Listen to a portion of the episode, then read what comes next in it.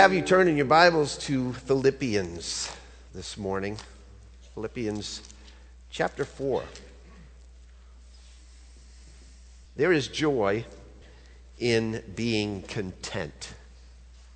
There's joy in being content. To be thankful means to be content with what we have. Yet, as one man has said, contentment has been praised more and practiced less than any other condition of life.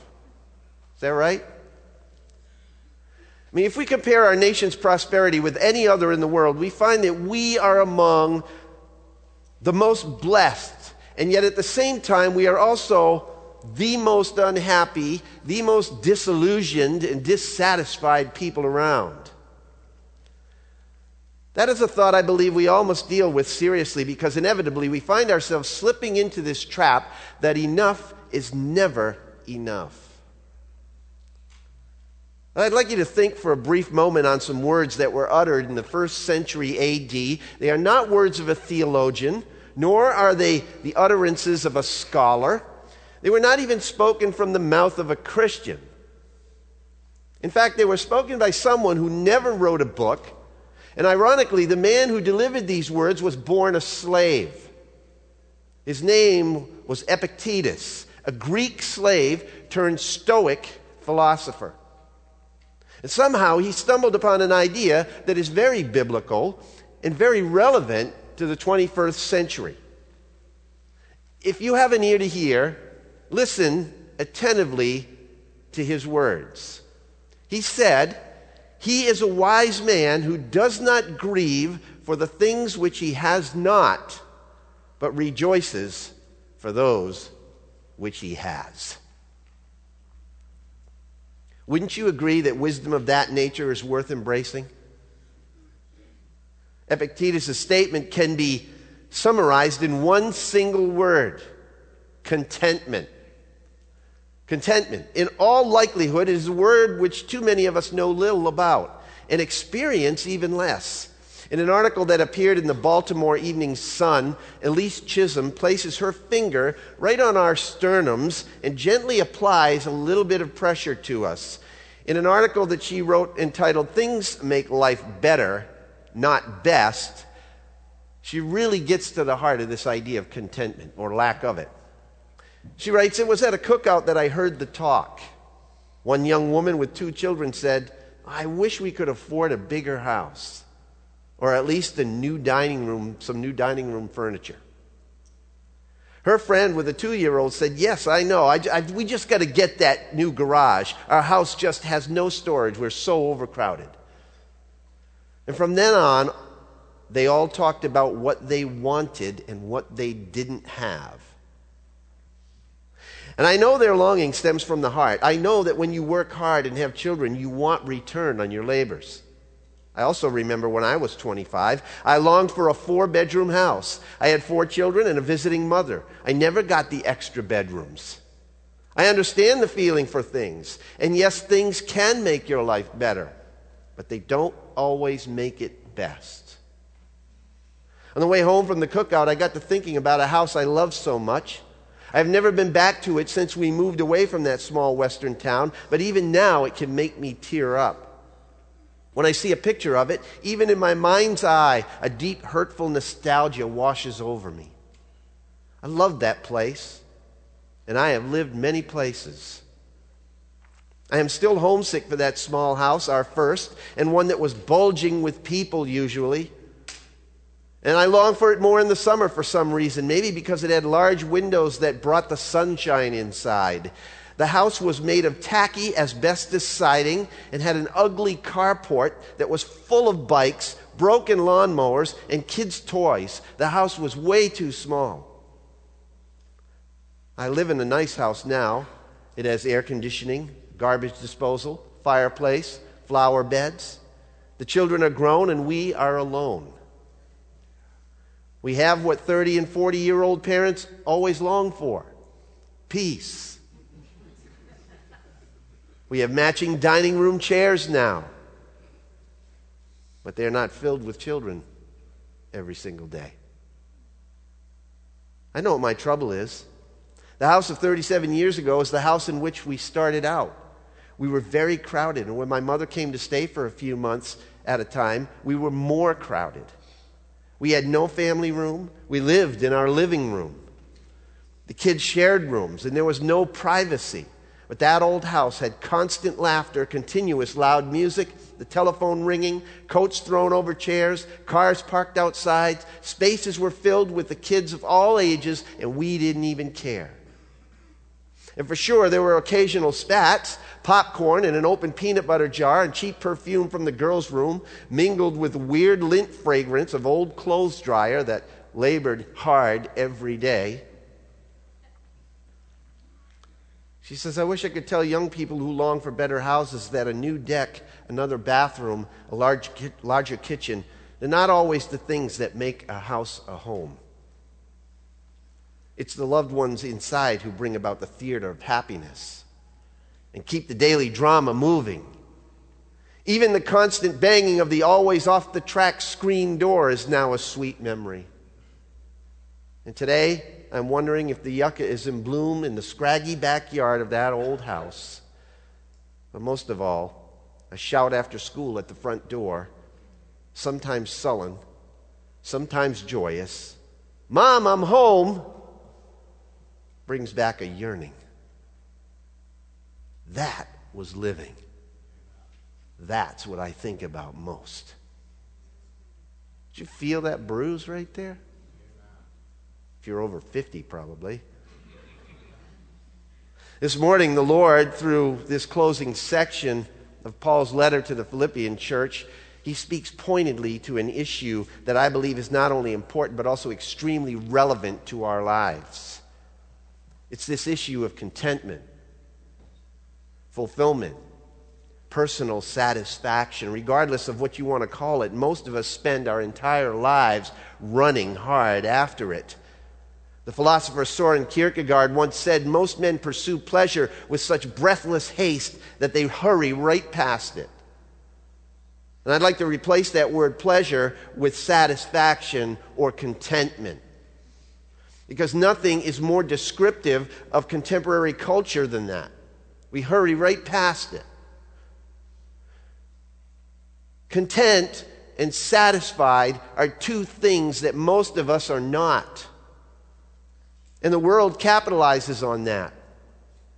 The cosmetics industry has made billions of dollars because we aren't satisfied with our looks. Fashion designers count on the fact that we're not happy with our clothes. Plastic surgeons thrive on our dissatisfaction with age. Cult leaders prey on people's disillusionment with their faith. Let's face it, most people are not satisfied. I thought about that as the author of a book I was reading was hammering this point home to me.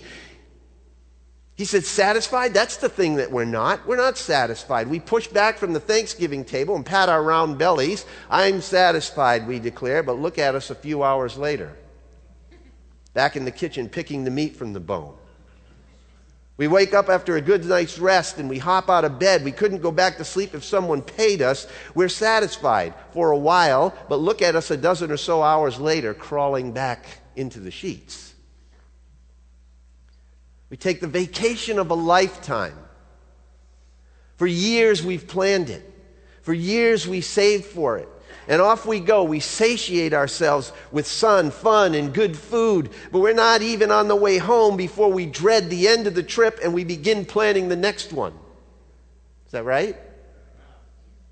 We're not satisfied. As a child, we say, if only I were a teenager. And as a teen, we say, if only I were an adult. And as an adult, we say, if only I were married. And as a spouse, if I only had kids, and as a parent, if only my kids were grown up and out of here. In an empty house, if only the kids would visit. And as a retiree in the rocking chair with stiff joints and fading sight, if only I were a child again. See, we're not satisfied. Contentment is a difficult virtue. Why? Because there's nothing on earth that can satisfy our deepest longing. We long to see God. The leaves of life are rustling with the rumor that we will, and we won't be satisfied until we do. We can't be satisfied, not because we're greedy, but because we're hungry. We're hungry for something not found on this earth. Only God can satisfy. And as the adage goes, many of us won't be content with our lot in life until our life is a whole lot more. But that's a fallacy. And sometimes it takes us a whole lifetime to learn it. You know, some of the most miserable people that I know have everything they could ever want in the world's eyes. Conversely, some of the happiest people I know, and the most enjoyable, by the way, to be around, have what most of us would call absolutely nothing. Yet they have something that is far more valuable. Most thankful people I know find their contentment in Christ. They realize that in Christ they have enough. And that's the word for today, enough. If indeed that's true, that contentment is the least practiced condition of life, then we need to turn that around, and I believe the man to help us to do that is the Apostle Paul. In fact, Paul wanted to leave the church in AD 61 with the same thing I want to leave you with today. An understanding that as Christians, we have more than enough to be content and thankful. But a thankful attitude just doesn't flow out of nowhere. You see, it comes from a sustained spiritual contentment in Christ. True contentment stems from adequate resources. Look at Philippians chapter 4. Follow with me as I read from verses 10 on down. Paul writes, "But I rejoiced in the Lord greatly that now at last you have revived your concern for me. Indeed, you were concerned before, but you lacked the opportunity. Not that I speak from want, for I have learned to be content in whatever circumstances I am. I know how to get along with humble means, and I also know how to live in prosperity. In any and every circumstance, I have learned the secret of being filled and going hungry, both of having an abundance and suffering need. I can do all things through him who strengthens me. Nevertheless, you have done well to share with me in my affliction. You yourselves also know, Philippians, that at the first preaching of the gospel after I left Macedonia, no church shared with me in the matter of giving and receiving, but you alone. For even in Thessalonica, you sent a gift more than once for my needs. Not that I seek the gift itself, but I seek for the profit which increases to your account. But I have received everything in full, and I have an abundance. I am amply supplied, having received from Epaphroditus what you have sent, a fragrant aroma, an acceptable sacrifice, well-pleasing to God. And my God will supply all your needs according to his riches and glory in Christ Jesus. Now to our God and Father be the glory forever and ever. Amen." In this chapter, Paul exposes us to a handful of more than adequate resources which blend together to color our attitude with true contentment and gratitude. Together, they spell enough. The first thing that I want to point out to you in this chapter is that true contentment comes when we start understanding the resource of God's sovereign providence. God's sovereign providence. Verse 10. "But I rejoiced in the Lord greatly that now at last you revive your concern for me. Indeed, you were concerned before, but you lacked opportunity." Now, contrary to scientific hypothesis, life is not a series of random occurrences or a string of lucky events. It's a pattern of divine appointments.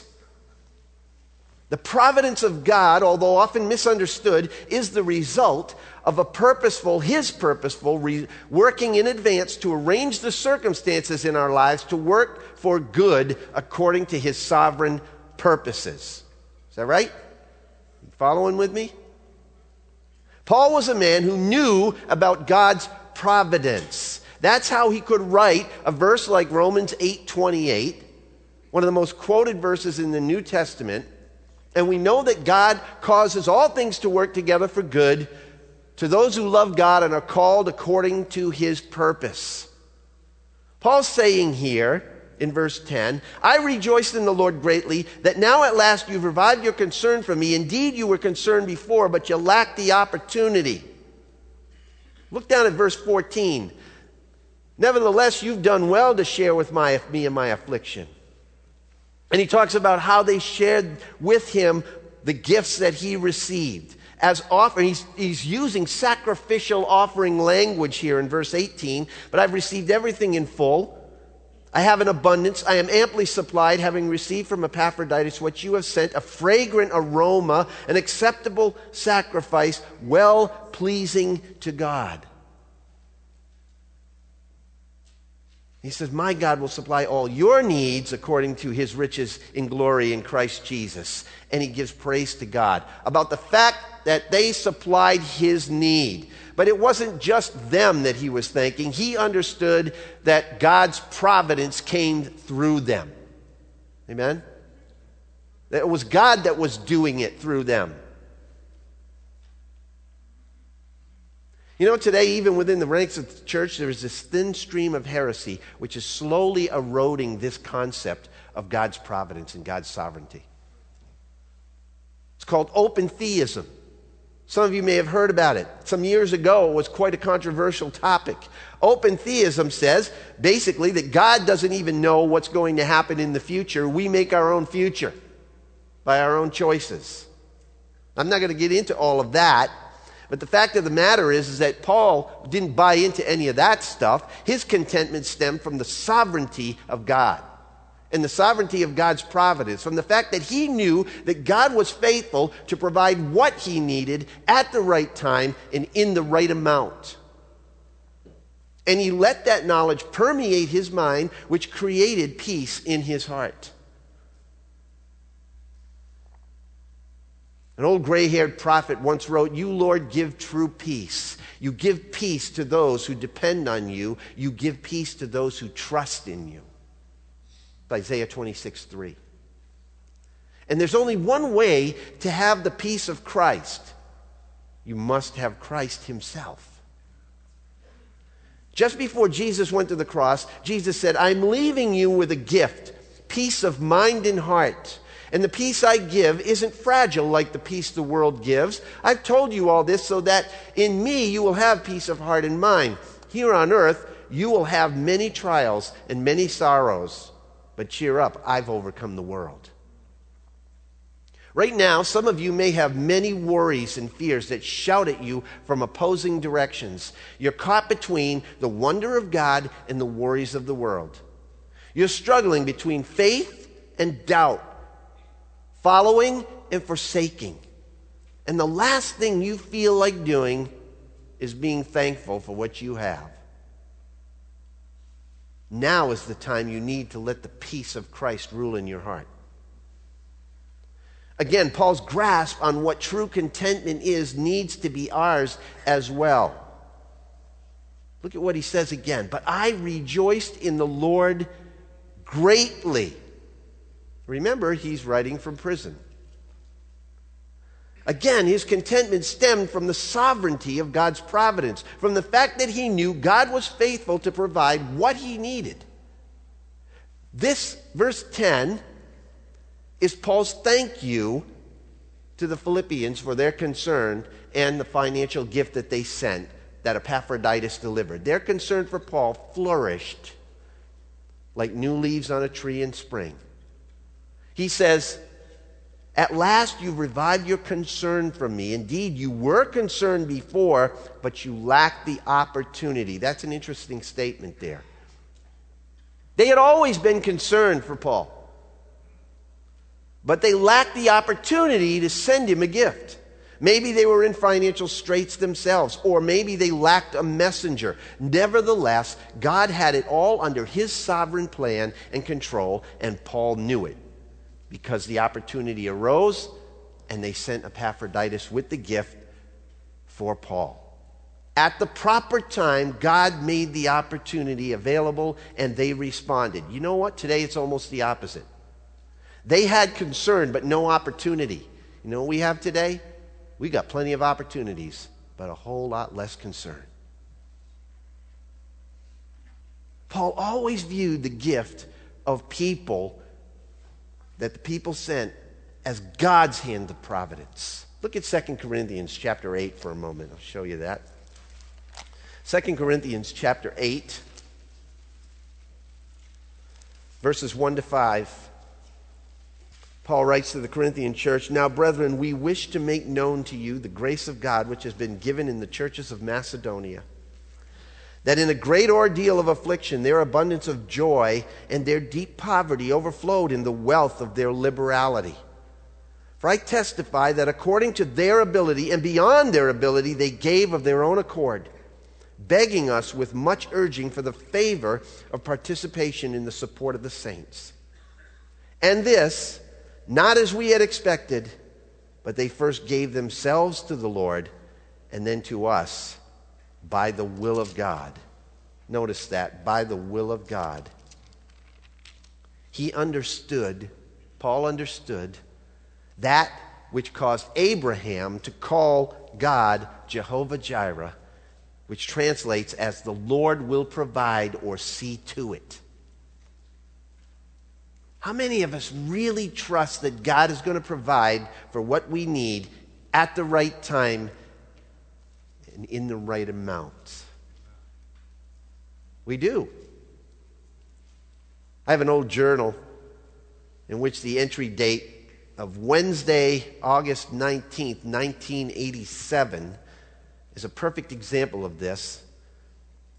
It was just before my second year of Bible college, and we had no income to speak of. Times were pretty tough. The entry was very short and sweet.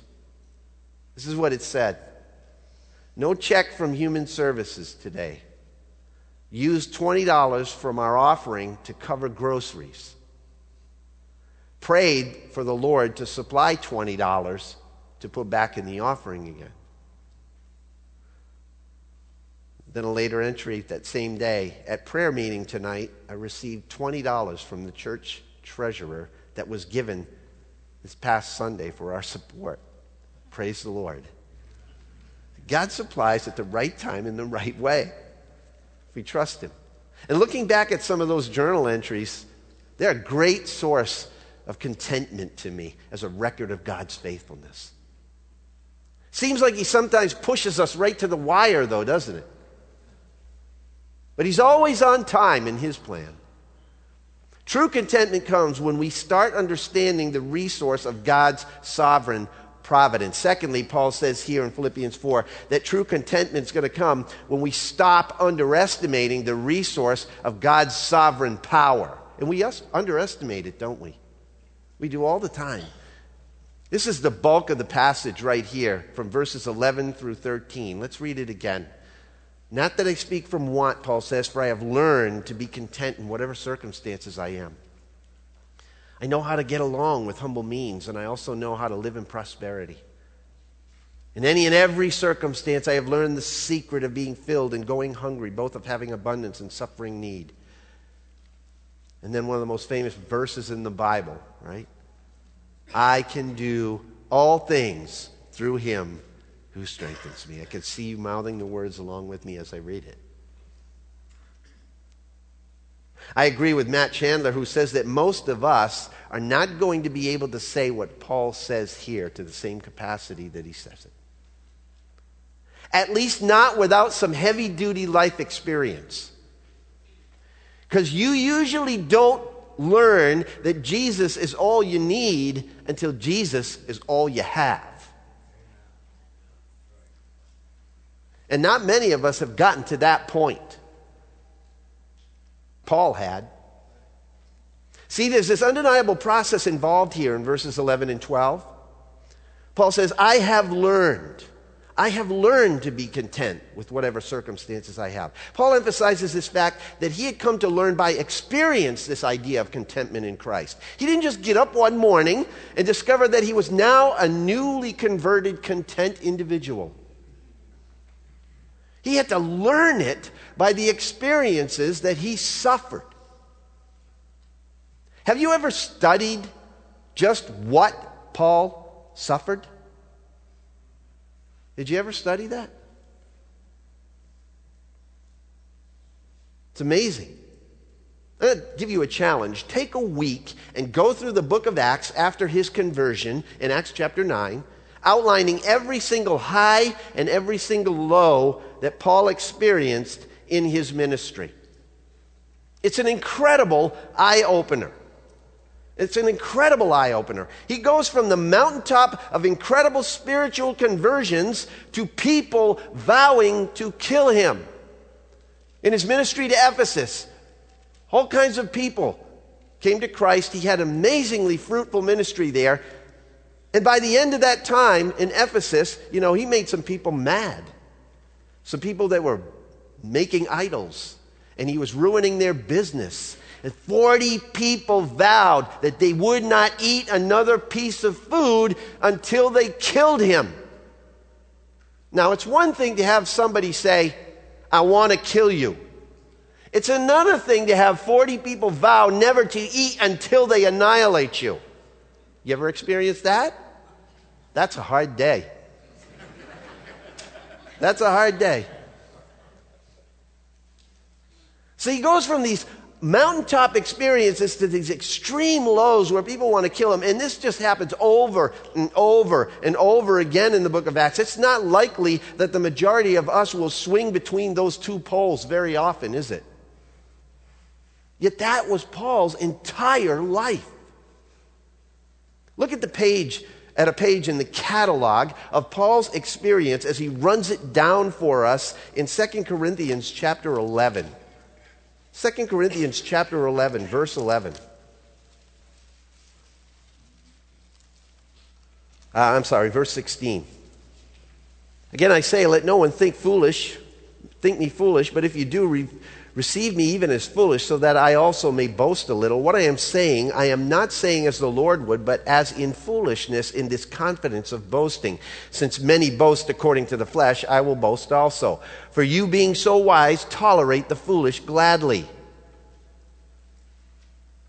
For you tolerate it if anyone enslaves you, anyone devours you, anyone takes advantage of you, anyone exalts himself, anyone hits you in the face. To my shame, I must say that we have been weak by comparison. But in whatever respect anyone else is bold, I speak in foolishness. I am just as bold myself. And here he goes. Listen to this. Are they Hebrews? So am I. Are they Israelites? So am I. Are they descendants of Abraham? So am I. Are they servants of Christ? I speak as if insane. I more so, in far more labors, in far more imprisonments, beaten times without number. Do you remember getting beaten? Have you ever been beaten? I think that if I'd been beaten to a pulp, I'd remember it, right? I can't remember a single time in my life when I've been beaten. Paul says he's been beaten so many times he can't even put a number on it. Often in danger of death. 5 times I received from the Jews 39 lashes. 3 times I was beaten with rods. Once I was stoned. 3 times I was shipwrecked. A night and a day I have spent in the deep. I've been on frequent journeys and dangers from rivers, dangers from robbers, dangers from my countrymen, dangers from the Gentiles, dangers in the city, dangers in wilderness, dangers on the sea, dangers among false brethren. I've been in labor and hardship through many sleepless nights, in hunger and thirst, often without food, in cold and exposure. And apart from such external things, there is the daily pressure on me of concern for all the churches. Paul learned by practice how to be content. And that's how we're going to learn. When you start to read about all that Paul experienced, which taught him how to be content in his circumstances, I don't think we'd ever quote Philippians 4:13 again from ourselves if we compare ourselves with him. Obviously, we don't have to. We can learn by the experiences that we suffer just as well. We learn by practice to rely on Christ. Our problem is that we want everything handed over to us on a silver platter. It's so comfortable here. And I'm the same as you. I want to sidestep the suffering learning process. No one wants to suffer. But the Bible says that even Jesus learned obedience through what he suffered in Hebrews chapter 5, verse 8.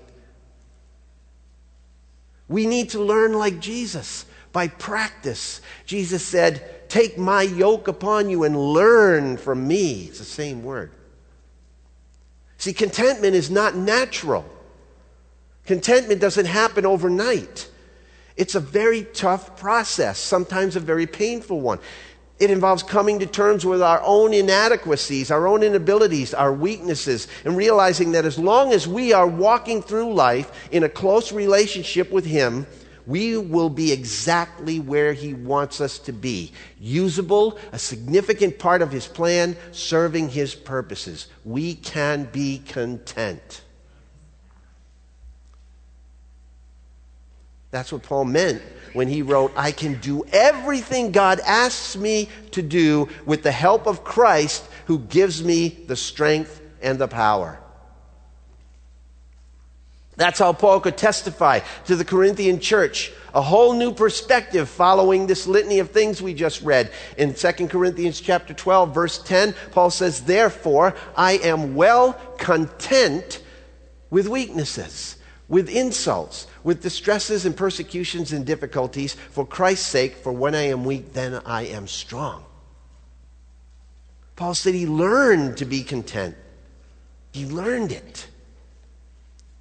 You know what that means?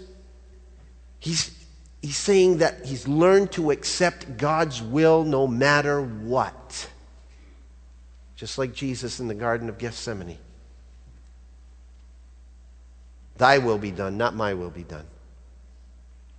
So whether Paul's in need or having more than enough with a full belly or a growling stomach, whether his circumstances are great or they're in the pits, he can handle it. Not on his own strength, but he can handle it through Christ. He knows that whatever God gives him is enough. And that's a word we have a hard time with. The one which we have to come to learn to know, as Paul did. The dictionary defines the word enough as meaning an adequate quantity, sufficient to meet a need or satisfy a desire. What really needs to be changed is our desire, not necessarily our circumstance. In the 1600s, the great English historian and writer Thomas Fuller said this. He said, "Contentment consisteth not in adding more fuel, but in taking away some fire. Not in multiplying wealth, but in subtracting men's desires." Your contentment will come, and my contentment will come, when we refuse to accept what the culture says that we need to be happy, and to start learning how to be content in any circumstance that we find the Lord putting us in. And that's a hard one. It's a radical change of mind. There's an old Episcopal prayer that should preface our own daily devotions. It goes like this: "Give us minds always to be contented with our present condition." See, if we went into every day with that prayer in our minds, I think we'd be a little bit happier people. And then we could understand what Paul says and how he could say, "I know how," in verse 12, "to get along with humble means. I also know how to live in prosperity. That in any and every circumstance I have learned the secret of being filled and going hungry, of having abundance and suffering need." See, only people who can be truly content in prosperity, the only people that can be content in prosperity are those who are content in poverty. Paul says, "I've learned the secret." That word's an interesting word in the original language. It was a term used by the ancient mystery religions to refer to their inner secrets, their initiation. They've been initiated and instructed into the mysticism. And it's interesting Paul uses that word, because what he's saying is, "I've learned the secret of being content. I've been initiated and instructed by the Spirit about what it means to be content." Only when the power of God reforms our lives can we truly be content, is what he's saying. And there's this undeniable process involved, but there's this ultimate principle involved as well, and it's the one in Philippians 4:13. I can do all things through Christ who strengthens me. Read that passage again. Paul says, I don't speak from want. I've learned to be content in whatever circumstances, to get along with humble means, to live in prosperity in any circumstance. I know what it means to be filled and what it means to be hungry. I can do all things through him who strengthens me. You know, Philippians 4:13 is not about chasing your dreams. It's not. It's not about following your passion, pulling yourself up by your bootstraps, or accomplishing anything that you want with God's help. That's not what that verse means. It's a testimony of those who have Christ and have found him supremely valuable, joyous, and satisfying. That's what it means. Matt Chandler says, is there a more misquoted verse in the Bible than Philippians 4:13? I don't think there is. I think people want to apply that to everything. A Christian businessman might say, I'm going to be a CEO. I can do all things through Christ who strengthens me. This verse is an evidence that I can do whatever I want, accomplish anything that I want. Now, can Christ do the miraculous? Absolutely he can. But this text isn't saying that you can be a Major League Baseball player through Christ. That's not what Paul's saying. He's saying that if you're in the big leagues, then praise his name. And if you're too weak to even lift the jug to the team's water boy, praise his name. You can't take Philippians 4:13 and make it mean you can do anything you want. That's not the point. In context, he's saying, I've learned to be content when I've received everything I want. I learned to be content when I got nothing I wanted. I can do either one by the power of Christ. I know how to live in opulence, he says, and not sell out to it. I know how to live in poverty and not despair in it. Whether I'm in the penthouse, the jailhouse, or the outhouse, I've learned the secret, Paul says. And now I'm passing it all on to you. True contentment has nothing at all to do with circumstances, Paul says. Nothing at all to do with it. It stems from more than adequate resources that we find in Christ. True contentment rests in the fact that we continually and consistently have the ability to accept, accomplish, and accommodate anything that comes along because it is tuned to the deeper reality of the gospel and God's kingdom. J.B. Phillips translates this verse like this: I am ready for anything through the strength of the one who lives within me. And that's a much better version of that, I think. Really brings it out. Regardless of which translation you prefer, the truth is the exact same. We have more than adequate resources in Christ, don't we? We don't need another way to say it. We need open eyes to see it.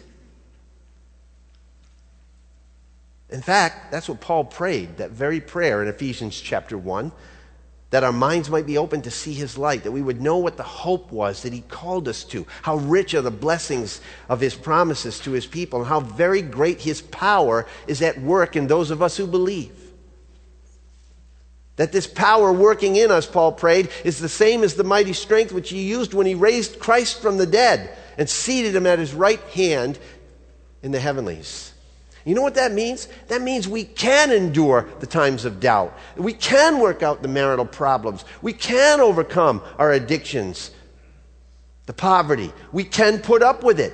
We can stay humble in prosperity. We can handle the physical illnesses and the hurting bones and the personal grief. And we can step out from under the circumstances because the source of our strength is not me. It's him. And it's Christ who overcomes the world, who overcame death, and who has the ultimate power over the enemy of our souls and the circumstances that every single one of us has to face. We all have a choice. We can live God's way or we can live our way.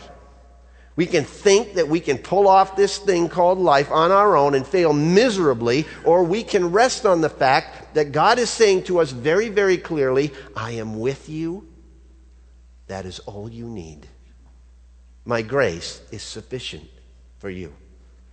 And my power shows up best in weak people.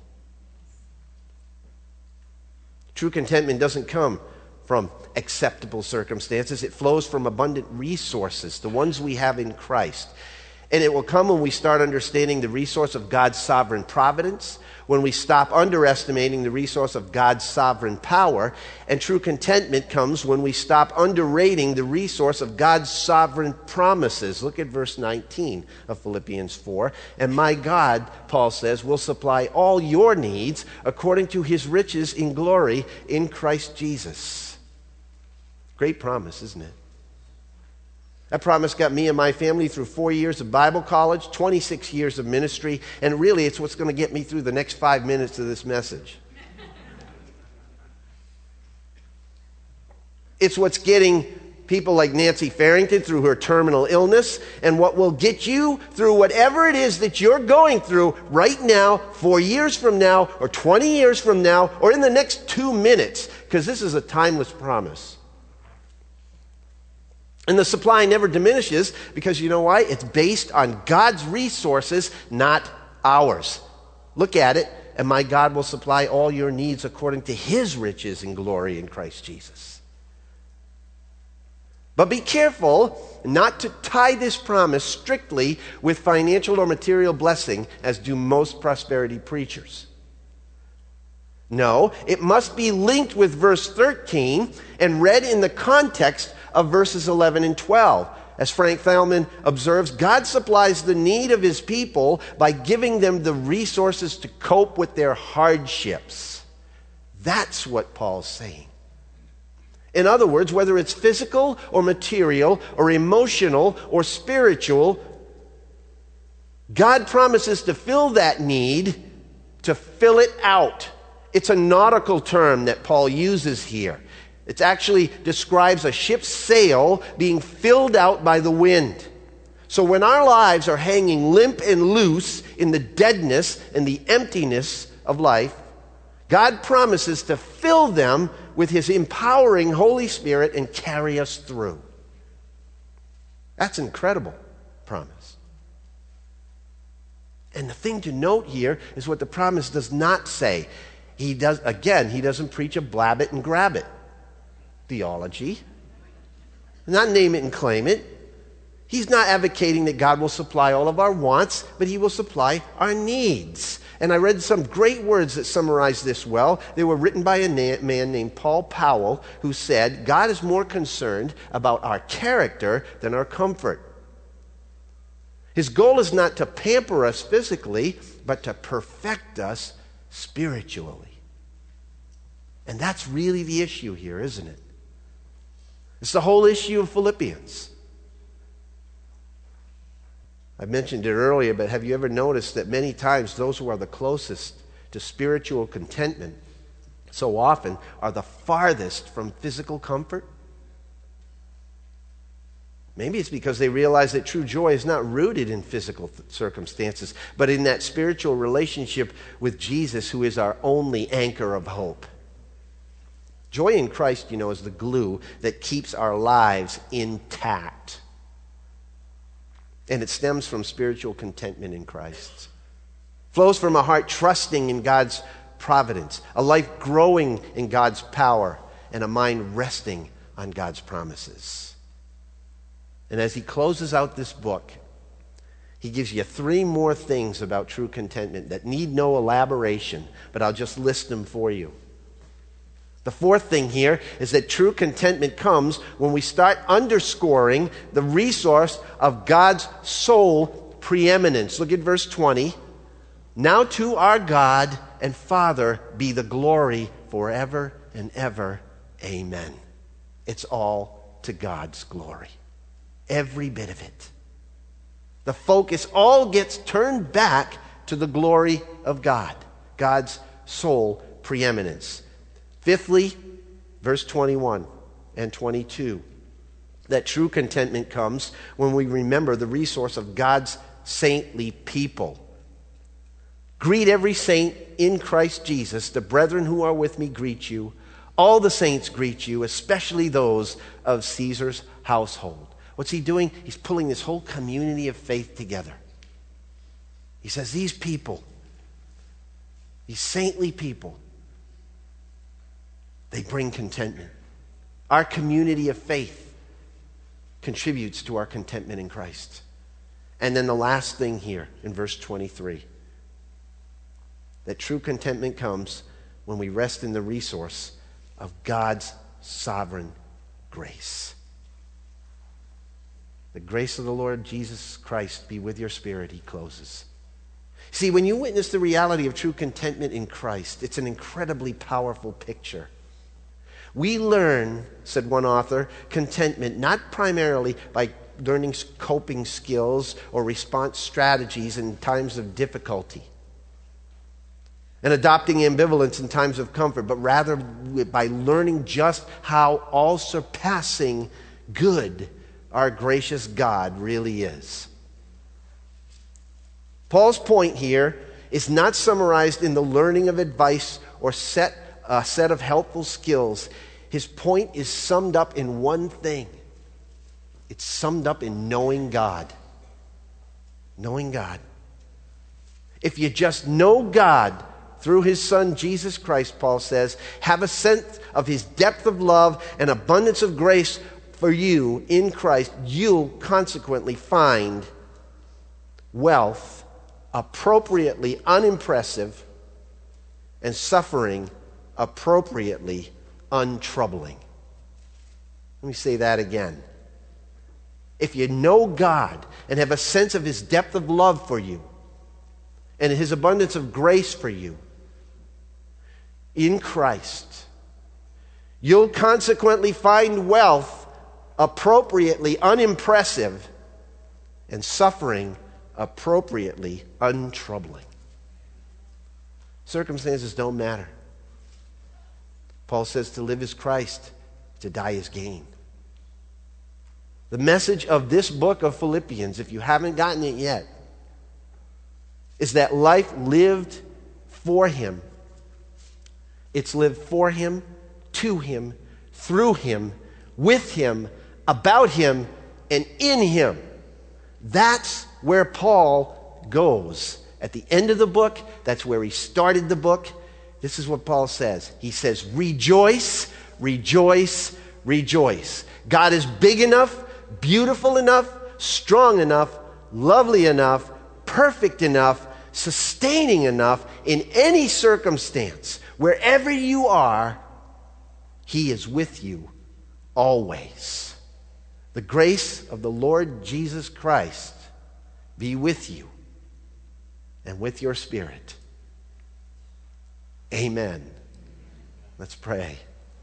Father, thank you for this book of Philippians.